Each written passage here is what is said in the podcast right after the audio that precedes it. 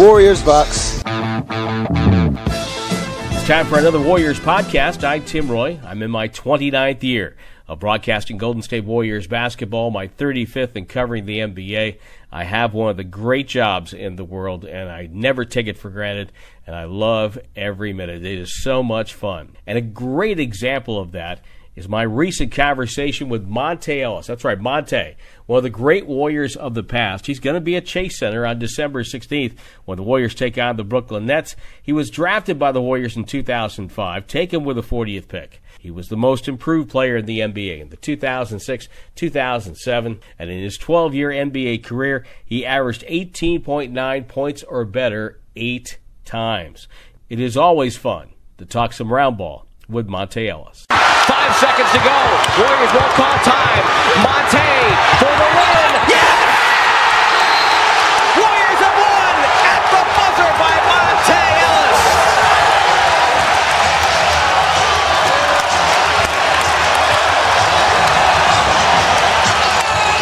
How badly did the Warriors need that win? They needed that victory in the worst way.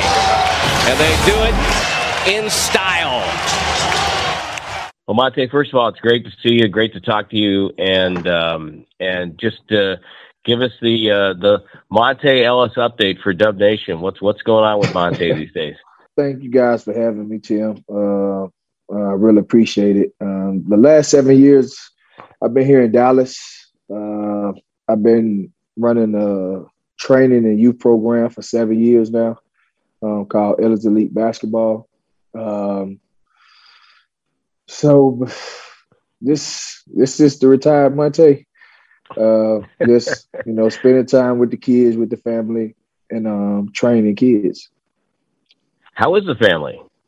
Everyone great. Um, I don't know. You guys haven't met my baby girl, which is Journey. Right. She's four. Uh, but my oldest two, MJ and Mila, uh, doing very well. Uh, MJ's eighth grade playing basketball. Um, my daughter's 12, Mila. Uh, she's played basketball and soccer. And then um, the four year old, she just running in the house. yeah, exactly. Yeah, you're no longer in charge. yeah. you know, it's funny. I it, it's funny. Uh, it, it really reminds me of the passage of time. You know, around uh, uh, Erick Dampier has a, a, a kid who's playing ball and, and, and is doing well. Jay Rich's kid just committed to Michigan State.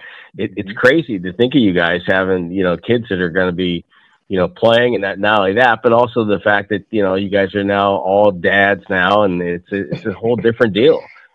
Well, it is, uh, man. Uh, you know, I saw that Jay Rich um, son signed with Michigan State. Uh, yeah, man, it's the time just going by so fast, and um, you know, I'm the youngest out of all them, so I can imagine how they feel. That's right. You were the uh, baby. it's- You were the baby that yeah, group. Yeah, yeah. So it's great. It's, it's been a great journey to see them grow and you know coming to their own and you know figuring it out and loving the sport that they love and you know putting in the time and all that. So it's it's a blessing. So what uh, what about working with the kids do you like? What do you get out of that for what what does that do for Monta? Uh, well, it really gives back. Um, the I think in in American basketball, uh, I think we lost the the skill set, the the um the fundamentals of it. So that's my main thing is you know teaching you know skills, developing and fundamentals. So um, it doesn't matter, you know, if a kid can't dribble a basketball. I just, you know, love the game so much and just give them the knowledge and everything that that I had that I didn't have anyone come back and give it to me or pour it to me. So that's why I enjoy doing it. And you know, to see the progress of these kids when they first started to now, uh, they bring you joy, uh, bring you comfort and understanding that, you know, your word matters. And, you know, just getting kids that to understand whatever you want in life, no matter if you want to be a doctor, lawyer, uh, whatever it is, you have to sacrifice and put in time and put in the work for you to be successful or good in what you do. That's, that's well said. It's you know it's funny you know, on the basketball front, the um, the the fundamentals thing is it's it's as true as the day is long. If you have if you start with a good fundamental base, you can add all the other stuff. You can become a better shooter. You can go you know go good, good defender. But if you have a solid core fundamentally, you're going to be okay. Yep. And that's what I try to instill in the kids because we we have lost that uh, basketball took our game to a totally different area of the game. And to be honest with you, me, I don't like it personally. But in order for me to make a change, I have to get in and do my part. So that wouldn't come in for me, you know, coaching and training kids, just doing my part. Well, it's it's crazy now, and and and you would you would like you know turn your head around if you saw how many coaches NBA teams have now. And one of the reasons is is that they need to develop these players because they haven't had that that skill set put into them. And you know, we've got a lot of great young talents come in the league, but but they they need to learn how to play. You know, they don't know how to play. They don't have that fundamental base, and so NBA teams are developing players now far at a far greater rate than I've ever seen it. It's, it's truly unbelievable. Yeah, I mean, I seen it on the way out, um, and it kind of, it kind of slows the game down in a sense because now we have to instead of us going in and working on our game plan and doing what we need to do, now we have to take the time out to break it all the way down and teach the kids the skills and fundamental at the highest level of the game. And I think that that's why so many European players are are standouts now because of the fundamental base of it. That's, absolutely correct. Absolutely correct. They come more NBA ready than a lot of mm-hmm. kids come out of the U- USA programs. Yes, sir. Let's let's uh, take a step back. Let's go uh, down memory lane, as they used to say. Uh, you, you you come to the Bay. You you know you were drafted. You had you had gone through your your high school years and your your knee injury. The Warriors drafted you in the second round. Uh, you know, what do you remember about those days, and what what are some of your your memories of playing in the Bay? Like my memories with the Bay was awesome. Um, if it wasn't so expensive, I'd probably still be there. but now, just me coming in as a young guy and was able to grow into the young man that I had become at that time like that whole experience was was great to me. The suck part about it, you know, how everything went down. But other than that, I wouldn't I wouldn't take nothing back. I, I don't have any regrets. I I went through the things that I went through. Uh, I grown the way that I should have grown. And I just thank the Bay Area and the fans and the organization and the people who've been there for day one and seen when I was there just to, you know, thank those thank thank those guys for, you know, making my transition so much easier. And it was I didn't have any pressure on it. I had to do was just go out and play basketball. And I did that to the best of my ability every night for the fans.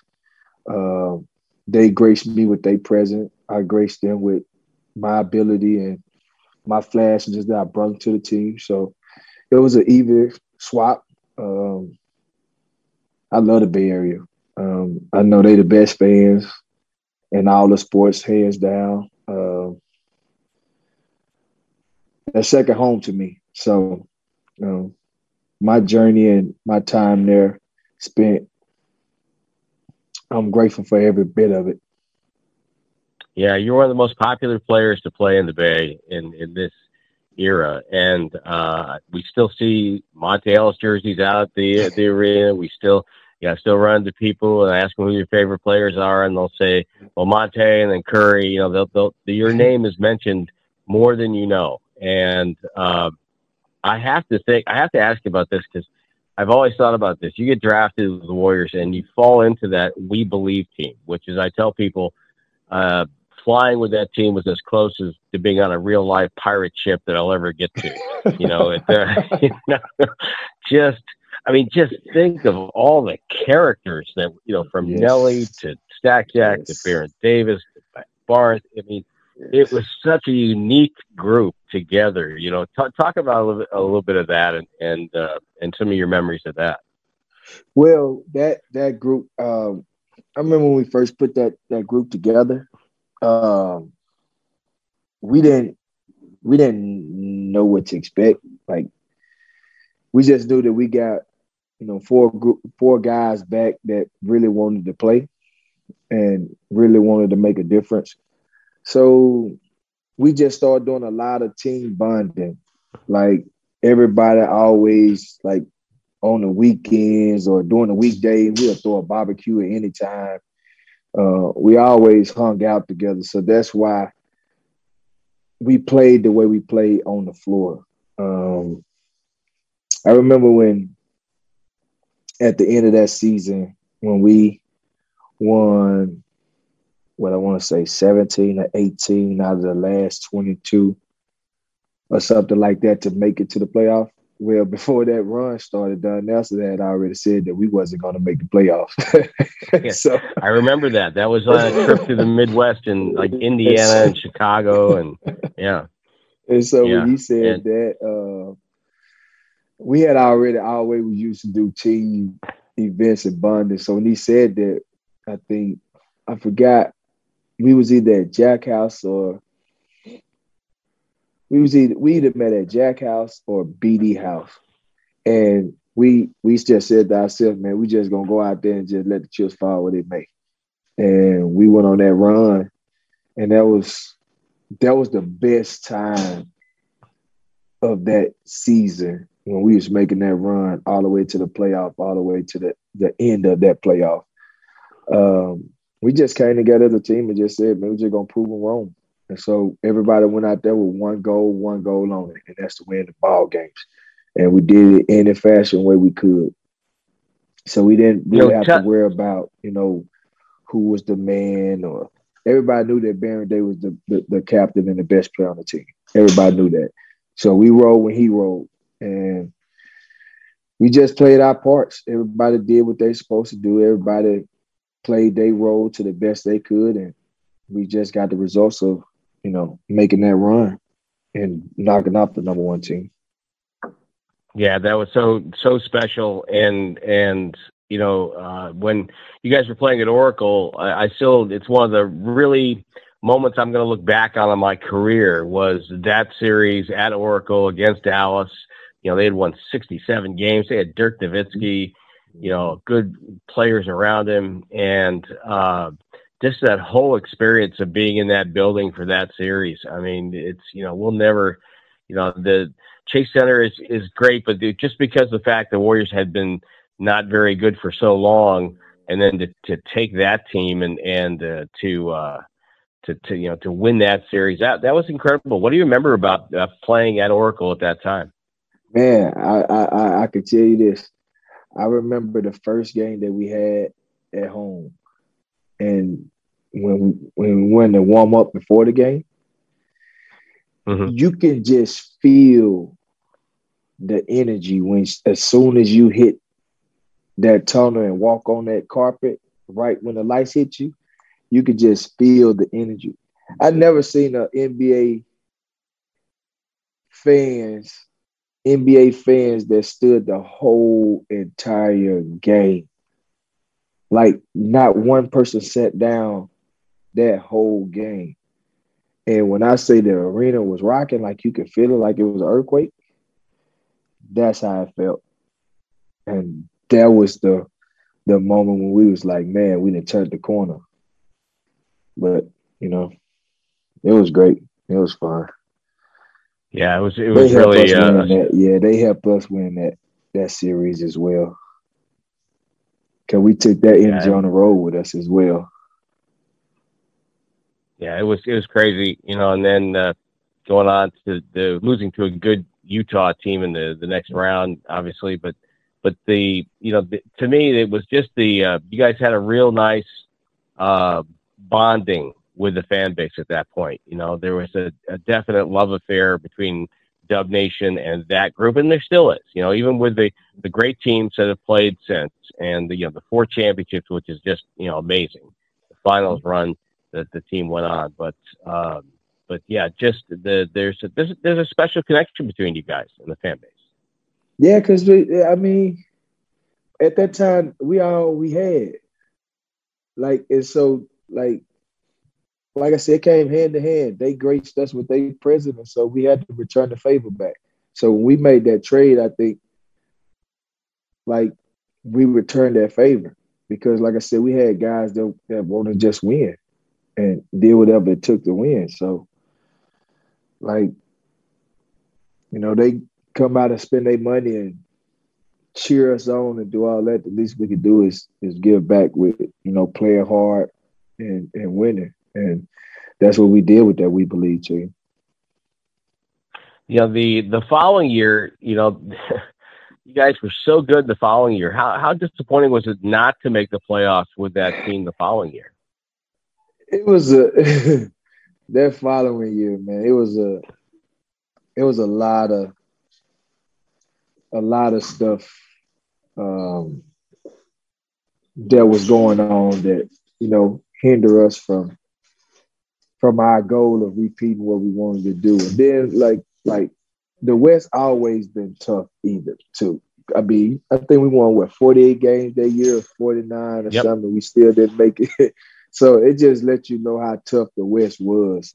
So, uh, but we had a little couple things that we tweaked and shouldn't have messed with. And I think that was the difference between a bunch of the losses that we had, win and losses that year. But that was that that was devastating to to be able to come back and get that many wins and still don't make the, the playoff. Yeah, it's it's really like like you said, it's it's one of those things where uh, you know, it really shouldn't have happened. You know, you guys had such yeah. a good team and had, you know, uh, good depth on that team, and and yeah. yeah, just a little too many things away from everything to uh, to get going. Not, throughout your career, you were you were one of the more durable players throughout your career. You did have some injuries in your career, but when you mm-hmm. were when you were healthy, you were ready to go. Even you know, looking at the your last five years, you played 82 games twice, 80, 81, 74. I mean, wh- where did where did you get not only the uh, physical toughness but also the mental toughness that you had in your career? Uh, well, just overcoming the things that I had to overcome as a young kid with no help or guidance. So that's where the mental toughness come in, and seeing my grandfather do certain things, and um, and still be able to find a way to push through it. So I just love the game of basketball. It's hard for me to watch. It's hard for me to watch basketball sitting on the side when I know I should be playing or or want to play. So, like that's why I played through injuries because it's just hard to sit on the sideline and just watch basketball. I just can't do it. So the uh, head coach of the Warriors, Steve Kerr, um, mm-hmm you know, we were working out somewhere on the road on the elliptical, and he's next to me. And I asked him this question. I said, "Do you miss playing?" He says, "Oh yeah, yeah, I really miss playing." And he's telling the story of how when he was at TNT, he used to, you know, play once a week, and and you know, because it would take him, you know, the week to recover, you know, but but he got in, you know, a few hours of play, and and um and and and that's that's you know, it just shows your love of the game, you know, when you miss it like that. You know, do you do you still get when you're working with the kids, do you get some shots up at least? Oh, I do. Um, I do a lot. I have to like that's my main thing. Like I have to break down and show and really dissect the game for them to understand why we making these moves and why we doing this or why we should do this or why we shouldn't do that. So yeah, I, I, I do a lot of move movement with them just to show them exactly what I want them to do. Tell me uh, about uh, uh, well, let's let's talk about your career after the Warriors. I know there were a couple of tough years, you know, where uh, you know nobody wants to get traded in the NBA, mm-hmm. and it's it's a hard thing. But but you kind of you know kind of kept your course going for a while there. You had some good years. The, the second year Milwaukee was good. You had a couple of really good years in in, in Dallas. you know, what are there things about the that your second part of your career that uh, you can relate with us, maybe share with us? In my first year, um, uh, that first half of the year when I got traded to Milwaukee was was really the roughest time of my career, based on how the whole situation panned out and being in that situation the first time of my career and being that young. Um, so my years in Milwaukee was kind of it was it was kind of rough uh, mentally uh, because I just I just didn't understand like you know like everything that I put in the time the effort um, you know playing through injuries you know practicing through injuries and how the way that that whole situation panned out uh, it took me in a like I really wanted to quit basketball. Um, I had thought about it for a minute. Um, it wasn't until I went to Dallas. When I went to Dallas, um, I got kind of a new life. Uh, you know, playing with Dirk was amazing. Uh, the We Believe team was amazing, but I think uh, I wish I would have got with Dirk uh, early on in my career. Uh, just by his efforts, his leadership, and his work ethic. And that's no, you know, shade to my brothers on We Believe, but it's just the type of person that he is, and you know what he brought to the game. But uh, when I came here, is when I started back enjoying the game of basketball. Um, we was in a, I was on a winning team. Uh, you know, having a leader like Dirk makes everything a lot easier. Uh, far as you know, he don't complain. He just go out there and just play, just work, and get the job done. So that was that was a good refresher for me in my career, and that's the why I played the way I did when I played with Dallas, and because I just felt like it was just a refreshing of of basketball. Um, the fans are similar to the Bay Area fans. Uh, they would be they would get my second vote, you know, second best fans in the NBA.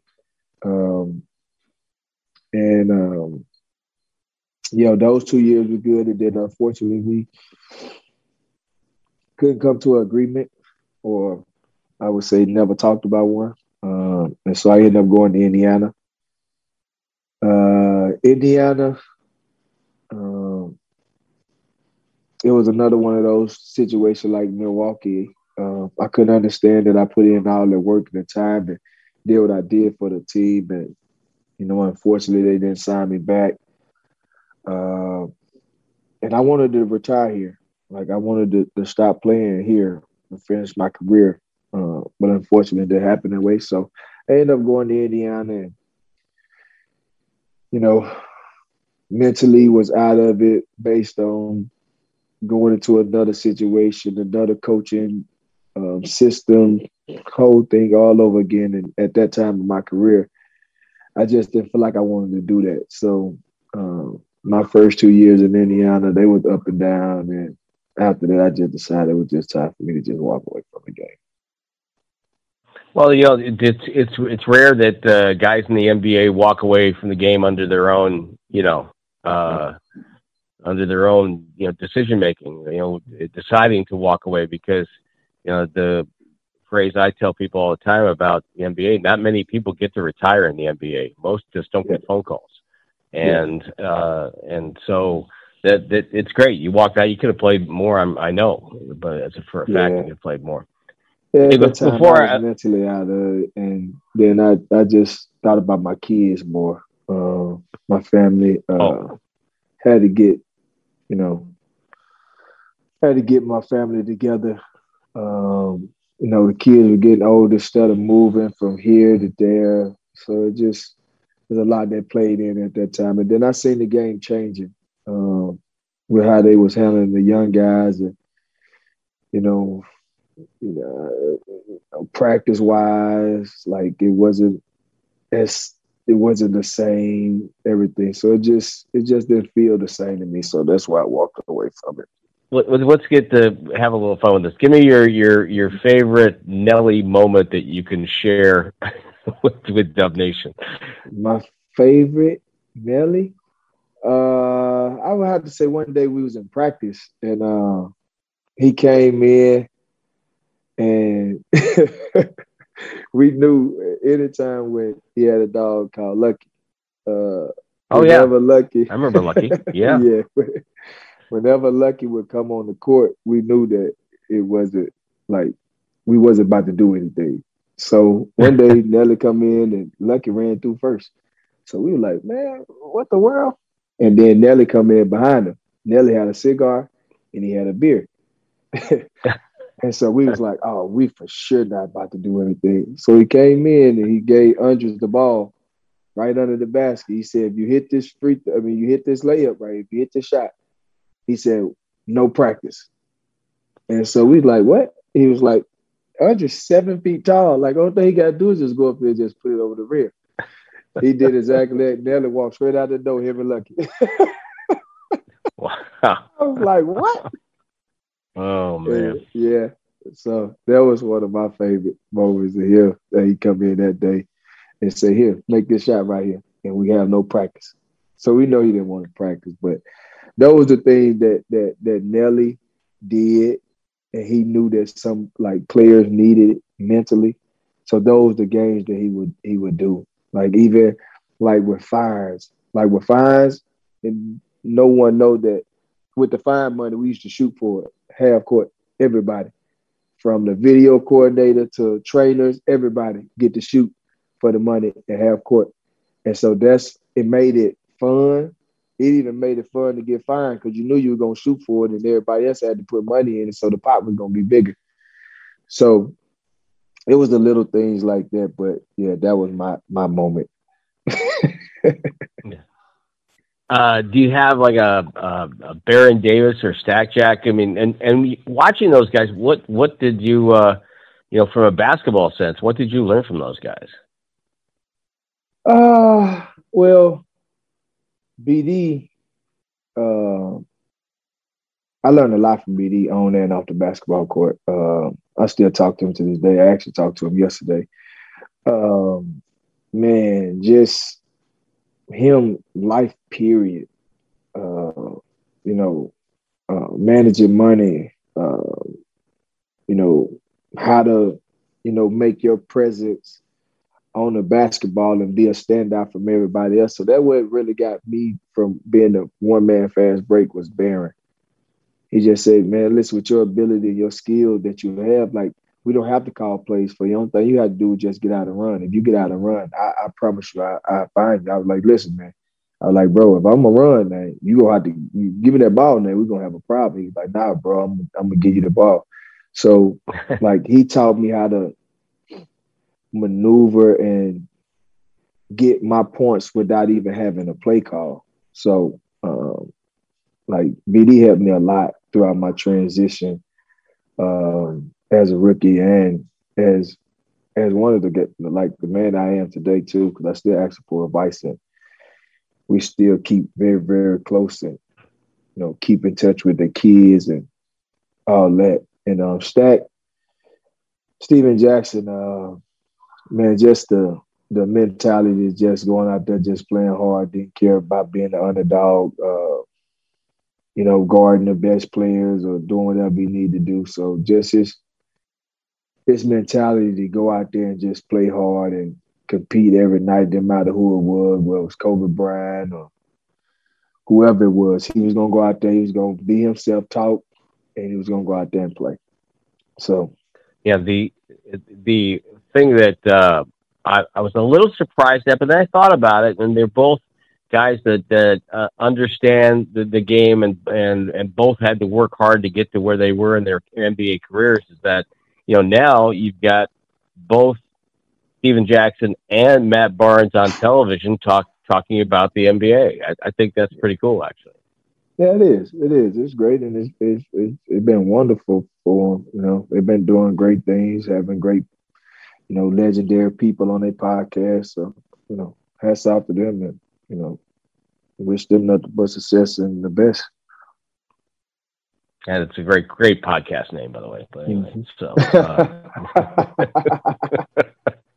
Uh, oh, hey, when it when it works, it works. You know. hey, hey, yeah. Uh, hey, it's going to be great to uh, to see you. We're taping this before you come back to the Bay. It's going to be great to have you back in the Bay, and and uh, the fans, I'm sure, are going to love it to see you.